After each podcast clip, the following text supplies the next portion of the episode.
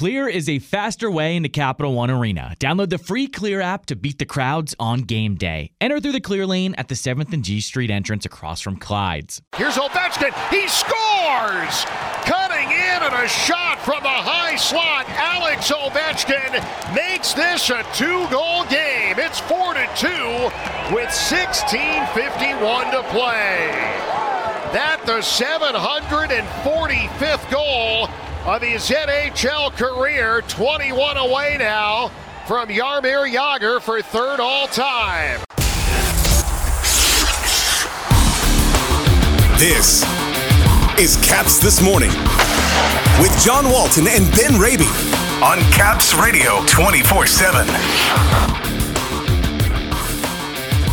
The Capitals close the trip with a rough night in Seattle. Samsonov shines on the West Coast and Montreal in Wednesday as the Capitals returning home this week. Good morning, everybody. It is Monday, November 22nd.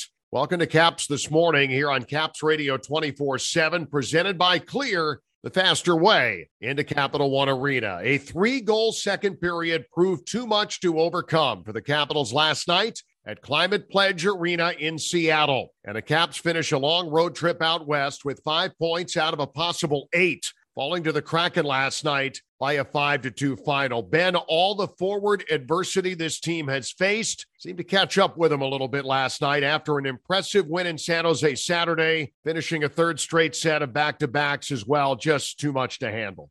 Yeah, and we, we had been saying it over the past week plus as the sample size was growing, this seven game point streak that the Capitals were on, 6 0 and 1, how impressive it was given how shorthanded they've been, given all the travel, given all the back to backs, et cetera, et cetera. So ultimately, we had an inkling they may have been due for a quote unquote clunker. And ultimately, the first 40 minutes last night in Seattle uh, the defensive breakdowns, and they just didn't look quite themselves as they had earlier on the road trip and ultimately digging themselves too big of a hole. So you're right. It was too much to handle without all the forwards having to go to 11 forwards and 7D just due to who was available. And ultimately, they looked like a team that was playing their seventh game in 11 nights, at least for the opening two periods. Credit to them. They did show some fight in the third period, trying to claw their way back, but ultimately chalk this one up to an extent to the schedule maker. All those back to backs, all the travel, all the condensed nature of the schedule combined with all the injuries and absences didn't make it especially easy as they went into Seattle last night. We'll get to some of the reasons why they only had 11 forwards last night, but you mentioned the third period, Ben. A season high 23 shots on goal in the third period. They got the power play late. It wasn't quite as bad as 5 to 2 would indicate. The empty net goal at the end making it a little bit worse than it was, but there was a lot of nice fight, I think, in that third period. And for all the reasons that you just said, seven games in 11 nights, three sets of back to back backs. You're not playing with a full complement of folks. And again, last night, you're missing five forwards, and you unleash it and come after it. Alex Ovechkin getting a goal in the third period last night, and that seemed to kind of set the tone a little bit. That was a nice finish, even if it didn't result in any standings points. Yeah, and there were a lot of players who stepped up in the third period, but Ovechkin with the goal, and Ovechkin with the ice time, and Ovechkin with the looks that he had on the power play. John Ovechkin was trying to pull them into that fight in the third period. And the fact that your 36 year old captain is doing that at the end of the road trip, again, given all the minutes and all the miles that he handles and all the responsibility, thought he was terrific in, in the third period, especially last night, in trying to bring the team back. But I will say, John, that they had their looks on the power plays. They weren't able to convert. Philipp Grubauer was really good in the third period last night. It's been a rough first year for him in Seattle. But part of the difference last night was the Kraken made good on their only power play chance of the night. Capitals were 0 for 4 on their power play chances, but Grubauer was a big reason why Seattle was as successful as they were on the PK. And Grubauer was really good last night. He gave them the goaltending they needed, and the Capitals didn't necessarily get that goaltending. Capitals had other issues as well, but you look at the special teams and the goaltending, Seattle had it, and the Capitals, at least on the power play, they didn't have the finish when they probably needed it, especially in the third period with a couple of opportunities. So, injuries, this again. TJ Oshie gets injured, it turns out, in San Jose, and Peter Laviolette telling after the game last night that it is a different injury than he had been sidelined with. So, something fresh and new for number 77. He doesn't play last night. Connor Sheary, nothing disclosed about the nature except that it was upper body and it happened late in warm up, according to the coach in the post game last night. So you knew that if TJ was going to get in a lineup and play at Climate Pledge Arena, it's just if he would have been in there, he grew up in Everett, only 30 minutes up Interstate 5. So you knew that he wanted to and wasn't able to. And that to me, Ben, casts a little bit of doubt as we get toward tomorrow as the team gets back to practice. Oh, by the way, Lars Eller still in a hotel room in Anaheim in COVID protocol last, we were told and who knows when he's able to come back. So, again, last night in Seattle, five forwards out, as it had been for the whole trip, except for San Jose, where it was only three. And now the forward adversity apparently hasn't gone away with Montreal coming to town on Wednesday. We'll be watching tomorrow to see how bad it still is. Yeah, you hope that in the case, first off with Connor Sheary, the company line is day to day, and he was a late scratch in the game last night in Seattle. So you hope that isn't necessarily anything long term and that he'll be good to get back in the lineup in the coming days. Fortunately for the Capitals as well, John, after such a condensed portion of their schedule, now it does ease up a little bit to the extent they quote unquote have only one game over the next four days before some heavy lifting as we get closer to December. But a little bit of a, a window here for guys to recover recover and get back into game shape.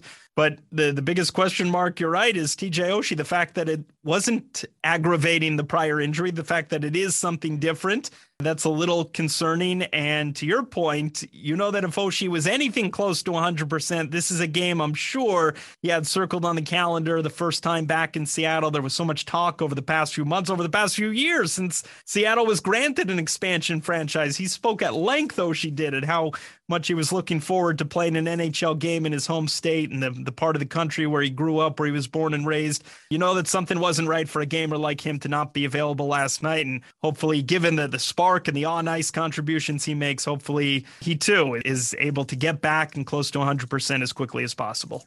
You did some really cool research that we should touch on here this morning regarding Alex Ovechkin and the venues in which he has scored goals. Last night, scoring in Seattle, the 40th different venue that he has scored a goal in. That includes Nationals Park, that includes Navy Marine Corps Memorial Stadium in Annapolis, and no doubt he will get to 41 at some point, probably soon, when he scores his first goal at UBS Arena on Long Island. The Capitals will be there for the first time on December 23rd. But Ben, 40 different venues the man has now scored a goal in. Yeah, and good to see him get a goal last night in Seattle. First time there. The, the Kraken fans got the best of all worlds, John, last night. They see their home team win a game and they see Alex Ovechkin score a goal, and they saw Alex Ovechkin really, John, at, at his best last night. Again, the six shots on goal, the 13 attempts he had, he was terrific. All that ice time and the goal that he had, able to beat Philipp Grubauer with that wrister. So he's up to 15 overall in the year, continuing to get it done. It doesn't matter who the goalie is, what the venue is, what the situation is. He just continues to chug along and 15 and 745 now for his career. And yes, another venue crossed off his list, 40 total, and we'll look forward to 41 when the Capitals make that maiden trip to Belmont Park at UBS Arena in New York. Finishing up discussion this morning here on Caps this morning with goaltending. Ilya Samsonov's best two starts of the season, both likely in California this past week. An active shutout streak now north of 150 minutes as the Caps return home to face Montreal on Wednesday. We have talked, Peter Laviolette has talked about how someone needs to rise to the top eventually here. Sammy has made a pretty good argument lately, and he's always been a goalie for this team that could win on the road. It was awfully good to see him raise his game in California. I'm guessing he will now get the start on Wednesday against Montreal after Vitek's night was a little shaky against the Kraken. And you and I have said it how many times going back to training camp? The 1A, the 1B, Vitek Vanecek, for the most part this year, has been the 1A. But right now, I think it's Ilya Samsonov.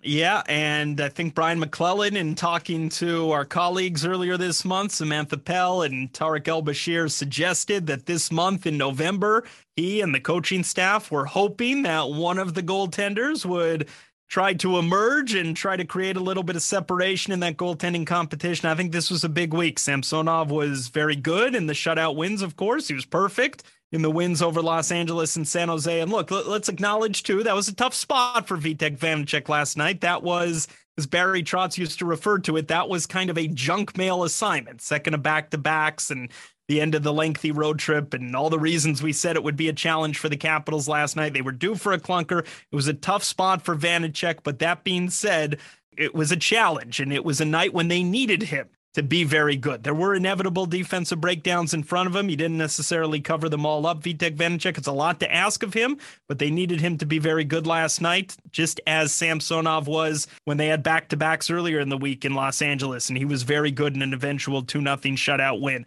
So I would say right now the, the ball is in Samsonov's court to maybe run with this a little bit. I'm interested to see, John. They have Montreal on Wednesday. And then they have games against Florida, Carolina, and Florida. Big boys in the Eastern Conference, important games. Let's see how those are divided up over this next little stretch without back to backs. Let's see, maybe Samsonov starts to get a little bit of run based off of his strong play on the West Coast here. How about some hockey at a reasonable hour? That sounds pretty fun, doesn't it? The Caps and the Montreal Canadiens Wednesday at 7 o'clock. Network airtime at 645. Your extended pregame show exclusively here on Caps Radio 24-7 will start at 4. Ben, have yourself a good Monday. Happy Monday, John. For the latest on the Capitals and hockey news around the clock. Let's go, Caps! Tune in to Caps Radio 24 7. Listen online via the Capitals mobile app at capsradio247.com or ask Alexa to play Caps Radio 24 7 on TuneIn.